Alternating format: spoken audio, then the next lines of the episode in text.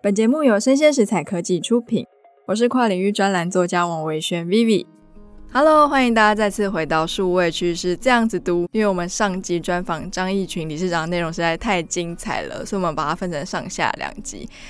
那我注意到，其实数位世界还有一个特性，就是个人会被放得比较大。举例来说，我们现在在 FT 的市场，即便说他真的图真画的算是比较好看的 NFT 了，可是假如说他今天是一个 nobody 的时候，对，没有人知道它，没有人会去行销炒作他，他就卖不太掉嘛。那现在我们在新闻上看到那些卖的很好的，都是本身是名人，对，所以个人被放的很大。嗯，那我发现好像现在在我们的传统世界里面也有这样子的典范移转。为什么呢？因为我有注意到，好像四月份花博有一个艺术博览会嘛。是。我们以前对于艺术博览会的想象是，可能是各个画廊为单位，然后去做一些策展。是。可是我有注意到，说这次的花博好像是以画家为个人的单位去做布展。是。是请理事长帮我们发表一下看法。不，这个是这样的，因为没有那个，我们以前在做艺术博览会，一般基本上是一个画廊将它整个经营的画家，嗯。透过包装，然后在一个场地，不管是在范博里，还是这种大型的像国际艺术博览会，那以前都是以这种整体作战。是。那这二零一四年的时候，我是第一次当理事长，那时候第一次当理事长的时候，我想说应该让艺术家，我我那时候想的是这样，要与众不同。嗯。那大家这样做，我说那我们来做艺术家博览会。那当时这个是很特殊的，因为是呃很少敢说我用艺术家博览会。这个东西当初概念的时候，呃，你说支持吗？好像没有很多，大家嘛就躲东躲西，因为我就推一个画家上去，万一卖的好好不好就死嘛，对吧？反正推的时候，我当年的想法是非常好，是。那招商的过程中却遭到有一点困难，嗯，那所以我才讲说没关系，招多少多少还是做。没想到那一年呢，去执行去做的时候非常成功，嗯，因为它有别于以往的我们的展览。它是一个画家，一个展位。他把一个画家在里面的时候，他非常明确一个画家的整个风格，而且他不会杂乱，是每一个旗帜飘扬的非常整齐。所以那次不知道怎么样卖的非常好，那就大家想说，哎，那明年再来，我还没还没结束，就大家说明年再来，就开始那个标语都写在出口处了。明年二零一五年那个 Welcome 什么的，我们再来了。是。可是第二年那个新的理事长他觉得太累，因为这个做起来你不是说好像哎呀喊一声就好了，那要去。嗯筹划做那是一件，反正第二年就没了，知道吧？嗯，那我在去年，去年就又又又重回协会，就又选上，再回国吧，就等于说你要回国吧，是，就回来再做理事长。我想说这个是个理念，当初大家很多人在讲，你说你在哪里再再做吧，我本来就当你说好，可是来不及，因为一下子要做的时候，我们的整个协会的人员调动啊，各方面还是会有问题，然后包括这突然的这种。所以当时秘书处说：“你想能不能今年不要，我们明年吧。”我说：“好吧，那就从长计就明年。那明年也不不那么容易，嗯、这个东西你要经过李监，你你有想法，要经过李监事，理监想法，你还要给大家知道有这么一件事。那我的想法是更更伟大，是，可你的节目太短，时间给我太短，太伟大，太伟大。他说你为什么动动脑筋能做到这样？像昨天跟几个人在讲说，哇，你怎么动这种脑筋？所以这个东西，可是还有遭遇困难，为什么呢？因为这个。”脑筋大到那个市场是蓬勃了几倍，是。本来我原本第一年那一年是四十多家而已，那我本来说今年最少一百，应该是最最起码要到一百二十到一百四，最起码。我本来想到一百六，好，我就做到一百多家，但会很漂亮，而且是两场，旗帜飘扬哦，前面当代，后面现代，有国际，有什么讲得很开心。完了，一招商的时候过年，去年大家的台北博会呢卖得太好，嗯。把主力战将都卖光了，就拿弹药没弹药，是要把他们的第一线的战将一定去就他们，因为每一个要做艺术家的话，他画廊就一定抓第一线他最好的艺术家进来。可是他的艺术家呢，去年卖太好，去年不知道怎么样就卖的太好，大家来不及补充，然后又没有勇气把你手里的应该，你你手下总是几个战将。一二三四，你总有吧？不能每一个都靠一啊。是，反而这时候应该二跟三了，有人要传。有的人怕说，我去，万一这个年轻艺术家，万一没卖好，不是又又亏了吗？这一战就打完，所以有的很保守，是不敢冲。然后就又是过年，然后就道德劝说，我又上去下来，这样搞了半天，嗯、最后还还好整出了一场，不容易。可是我觉得也无所谓，因为我的想法跟理念，我觉得它是可以执行的。所以今年因为因为还有一点疫情，所以国外不能遭到太多。对。要是没有疫情状况下，我觉得我我这个这一个这一场招的时候会使海外的很多的国外的画廊会到台湾，因为你想到台湾，你必须经过一个中型的，像花博这一场叫嗯。中型的叫艺术博览会，你可以来到台湾试验台湾的厂家喜不喜欢，你可以再用比较少的费用进到台湾，接受台湾看厂家的一些收藏观念呐、啊、感觉啦，你适不适合在台湾？所以这个东西是我故意的，所以给人家有一次到台湾的机会。那今年快了，就大概。我们已经在紧锣密鼓的很多的同业又来了。理事长没有看到广告哎，理事长什么的？是什么时候啊？我我们是这样，我们是这一场是四月十五到十七在台北花博争艳馆。嗯，那当然十四号是贵宾之夜了。这贵宾之日，这个一般要有券才拿到。是。不过这个你们，至于你去约我到这，我到时候就准备一些贵宾卡给你，好吧？给你一些喜欢的艺术的，你们算是。科技领域的吧，我想总有喜欢艺术。我们科技人也是喜欢艺术的，那我们就会独家的提供给我们数位趋势这样子读的听众。我可以给你准备一些吧，这个这个没问题，没问题，因为这个也 希望，我们也希望有一些科技界的人能进来，不要一天到晚就在一直在，比较很辛苦的工作啊什么，他还是人稳进来会柔的柔的。软一点，没那么硬，好吧？这个东西，所以没问题。我到时候帮你准备，看你到时候给一些我们的爱你们节目的这些这个 好朋友们，有有机会大家也进来看看我们台北这个花博这一场的展览。这样是。那其实去年疫情很严重嘛，刚刚理事长有提到说，像是会有一些国外的，不管是厂商或怎么样，没有办法进来。那我很好奇，因为去年很多厂商都纷纷进行数位转型，是。不过传统艺术是不是不太适合在网络上卖啊？不不不，这个这个这个这个是这样，我我我这样讲吧，嗯，因为原本我们是都经过的是面对面的啦，跟一呃跟藏家这样的面对面来沟通。可是我觉得你面对面还是市场会太小，你可能就在台北，人家来吧就台湾吧，再远一点吧东南亚吧。所以我想以传统我们的自己的，不要说我们叫做这个画廊吧，它本身。在这个疫情在两年前吧，就开始我们就开始在注意这个事情，是，就是说你应该怎么样来做转型，包括各方面，包括什么网上画廊，嗯、就是说他们就有了，就是说我就把一个我的展览我就放在网上，我就可以做成，你可以，因为以前的科技还不到的时候，我们这个是。这个不要美术嘛，我们在网上画廊好了，嗯，你以前的时候，他可能该抽起了以前的速度太慢。不够清晰，所以曾经在很多年前哦死了没了。最近呢，因为速度好一点吧，那个科技跟上，叫科技跟上。这时候又觉得哎可以啊，就是用把一个整个它有一个画出来一个画廊，你喜欢选 A 啊 B 啊，选机选一个，是，然后你就开始布展你的图啊，定在这点啊，还可以抡进看啊，嗯，旁边有价钱啊，排布在看那种也有，那也有一些的效果，有些我们自己同业也在在去年视讯会议上也有曾经玩过的这种画廊。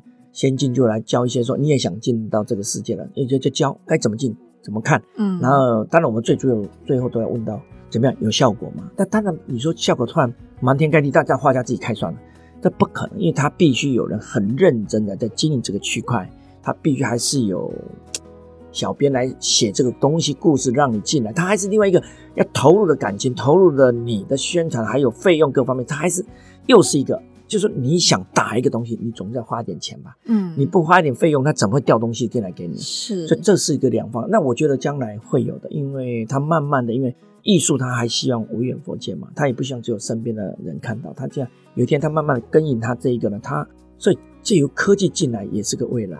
包括最近不是你不是跟我讲这个这个艺术家可以用网络上来做社群吗？做成艺术家的官网吗？然后。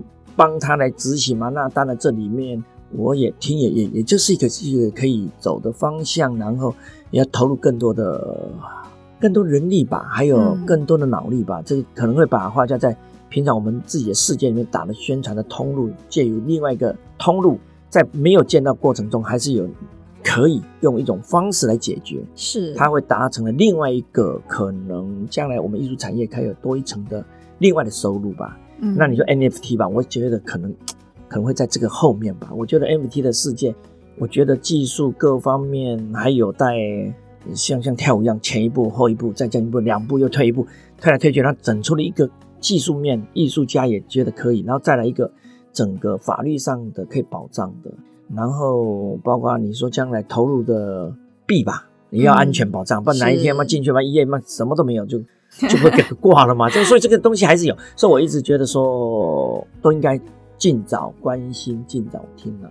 那将来世界就协会协会现在目前也在统筹走这条路。是协会目前一讲秘密，他说你不可以哦。那个协会怎么可以秘密呢？我说不叫秘密，讲了你们太紧张，不叫秘密。我们协会目前透过产经研究室找了四个艺术家，嗯，然后画廊呢，他们愿意投入，先前投，胎也不是说给他们好了，没有，这是试验性。他们找了说谁愿意先行进，有些画廊说好，画家愿意，好，就在做试验。这试验呢在进行中的过程，我们觉得要几个月，然后包括上链啊，是不是呀？要，好了，上链以后呢，可行不可行？嗯。可能会在五月吧，会有一个大概我们试验这些的数据出来以后，会再公告给告诉我们所有的同业。是，要上是成功的，那大家可以仿照这样做，因为它毕竟是经过协会的产经研究室调过我们里面的专业人员跟外面的专业人员经过的反复谈判，经过反复的试验，可不可行？可行，我们就这样做。将来这种艺术家，就传统艺术家也可以转到数位艺术家的这种区块的 NFT 来进来，而且是。在最低的费用、不受伤害的方式下，能够找到一条大家认为可以共同走的路，这是协会应该做的嘛？是。那完了之后呢？万一真行的话，嗯，那我们可能就会调动了给台湾的所有收藏家会开，而开视线上视讯吧，他们也很关心嘛。我们可以从从我们的藏家联谊会的，在一个外围的一传一圈进来，甚至透过了所有在展览时候办展的时候给所有的。呃，藏家也了解，因为藏家很关心这个区块，很多大藏家说这三秘密，你看，反正都很排斥。可是年轻人说，哦，这很好玩，所以这个两个概念世界了。那我们不管，因为我们不管外面怎么样，我们走我们自己。然后要再可以，我们可能会调动阿帕嘎吧，就是亚太画廊联谊会，嗯，整个开个线上会议，说台湾在这条路上走出了这样一个感觉方向。目前试验这样，那也给各我们这。借我讲一下吧。亚太画廊联谊会是一个，嗯，二零一四年我当理事长的时候，突然想到，整个东方的艺术是被被压制的，是西方非常的，哦，这个胡耀煌，呃，就 就说他们的天下，那一讲都他们天下，所以我那时候觉得有点这么多年来有点沮丧，就说怎么会只有西方没东方？所以那时候我们在亚洲跑的时候，刚好跟。日本、韩国、内地的上海、北京、新加坡、印尼一些各方面的画廊老板都很熟，最后这些人刚好都几个都坐在位置上，在当会长，我就邀他们到台湾来看二零一四年台北国际艺术博览会。他说来来干嘛？我说来吃饭。